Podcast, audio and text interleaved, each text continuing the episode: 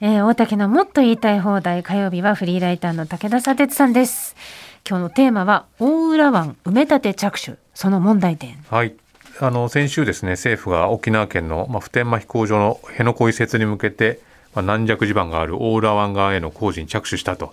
まあ、あんまりですねこういろんなニュースがありますんで、うん、まあ、大きなニュースになってないかなという感じもするんですが、まあ、これまで沖縄県認めてこなかった地盤改良工事の設計変更の承認というのをまあ大執行してまあ、こう石材を投入し始めたというのを、まあ、写真とか映像で見た方もいると思うんですが、はいうん、まあ、ああいうのが投入されてこう海がね白く濁っていく感じっていうのはいかにも暴力的だなというふうに思うんですけれども、うん、まあ、この件で僕がさすがにこれはないだろうと思ったのがこの着工が始まった翌日にですね、うん、あの沖縄を訪問してた自見花子沖縄担当大臣が、はい、まあ、報道陣からこの着工について問われてですね所管外なのでコメントは差し控えると沖縄の振興に全力を尽くすというふうに述べて、まあ、コメントを控えたんですね。はい、まあ、自民さん今万博担当大臣ということで、うん、まあ、でも万博だけじゃなくて地方創生とか沖縄とか、うん、まあ、北方領土対策とかもいろいろ担当してるんですけれども、はい、まあ、沖縄の基地問題は所管外だというふうに言ってると、うん、まあ、これは防衛省だからってことを言いたいのかもしれませんけれども、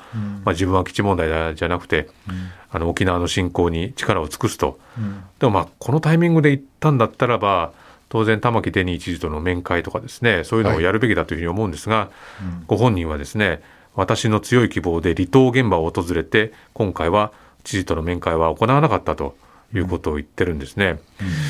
まあ、知事にはだから会えませんでしたというか会いませんでしただというふうに思うんですけれども、で今回の着工についてですね岸田首相はまあ、いつも言ってることですね、これね。世界で最も危険と言われる普天間飛行場の固定化は絶対に避けなければならず、一日も早い全面変化に向けて努力を続けなければならない。これからも丁寧な説明を続けていくと。これ、林官房長官も木原防衛大臣も、この地元の皆さんに丁寧な説明をするということを言ってるんですが、まあ、この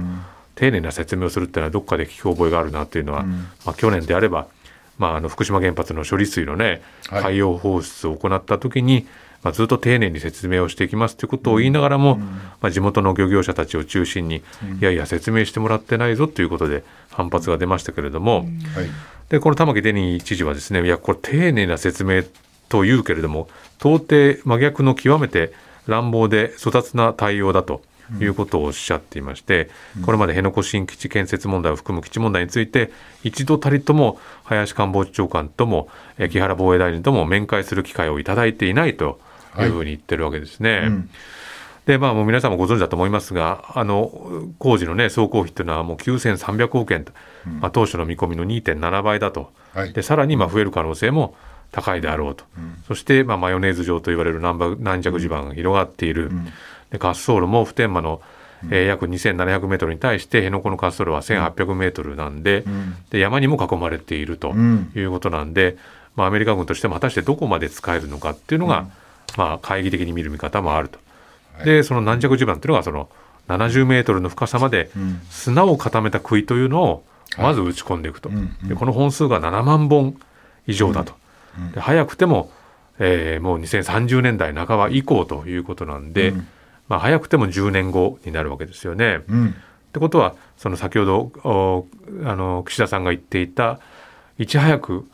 返還しなくちゃいけないっていうのも逆に言うとその普天間はそれまで固定されると。一日も早い普天間の危険性を除去っていうフレーズがそれこそずっと賞味期限を先延ばしにするっていうことになるわけですね。そのフレーズ自体がね。早くても10年は。そうなんですよ。普天間を使うと、うん、でこれそうだったのかとこれ11日の毎日新聞の朝刊で知ったんですが、うん2013年に中山知事が埋め立てを承認した際留意事項として、詳細な設計の実現性や環境保全策について着工前に県と協議するよう防衛省に求めていると、うん、今後の工事について防衛省沖縄防衛局は留意事項に沿って23年9月に協議文書を県に提出したが、えー、県は当時態度保留と。2023年度末の2023年末の大執行による設計変更承認を受けて、県は事前協議を開始する構えだったが政府はそれを待たずに工事に着工したと、うん、つまりちゃんと、まあ、あの何か大きな変更がある時には話し合いましょうよということを決めていたんだけれども、まあ、とにかく無視をしまくっていると。で、まあ、今回の工事はですねそのまあ、社会公共の利益を犯すとして、まあ、承認命じられたということを考えるとですね、本当に社会公共の利益ってのは何なんだろうかということを思うわけですけれども、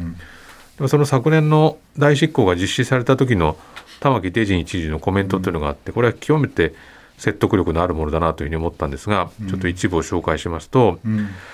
えー国と地方公共団体との関係を対等協力の関係とした地方分権改革の成果を無にし上下上下主従の関係に逆行させるものに他なりませんと、今後当該事務処理について国と都道府県の法的な解釈が異なった場合国の判断だけが正当なものとして認められるという地方自治を否定するえー先例が生じてしまったことを深く危惧すると。つまりどういうことかというと、まあ、これっていうのは沖縄と国だけの問題ではなくて今後その国と都道府県の見解の相違があった時に、まあ、無理やりにその国の主張を通すと貫き通すための前例になりかねないってことを言ってるんですよね。うん。それ確かに本当におっしゃる通りだなと。はい。で僕去年沖縄に行ってあの沖縄で教育学学者のがあの学者の上間陽子さんという方とちょっと対談をしたんですけども、うん。まあ、その時にすごく印象的だったのは、まあ、政治家っていうのはすぐに沖縄に寄り添うっていうけれどもなかなか寄り添ってくれないと。うん。で同時にその、まあ、移設工事に反対する人もですね沖縄に寄り添いたいというふうに言ってくれてるんだけれどももしかしたらその基地問題の主戦場っていうのはお沖縄じゃなくて東京なんじゃないかということを、そういう話になって、まあ、つまり東京にいる政治家が勝手に決めてるのであれば、それはやはり東京を中心としたその中心のメディアがやっぱりうん。このど真ん中をやっぱりもっと監視しなくちゃいけないんじゃないかっていう話をされていてそれ本当におっしゃる通りだなというふうに思ったんですけれども、うん。まあ、この1月4日の年頭会見でもですね、岸田さんは沖縄について一切言及がなかったんですよね。まあ、当然その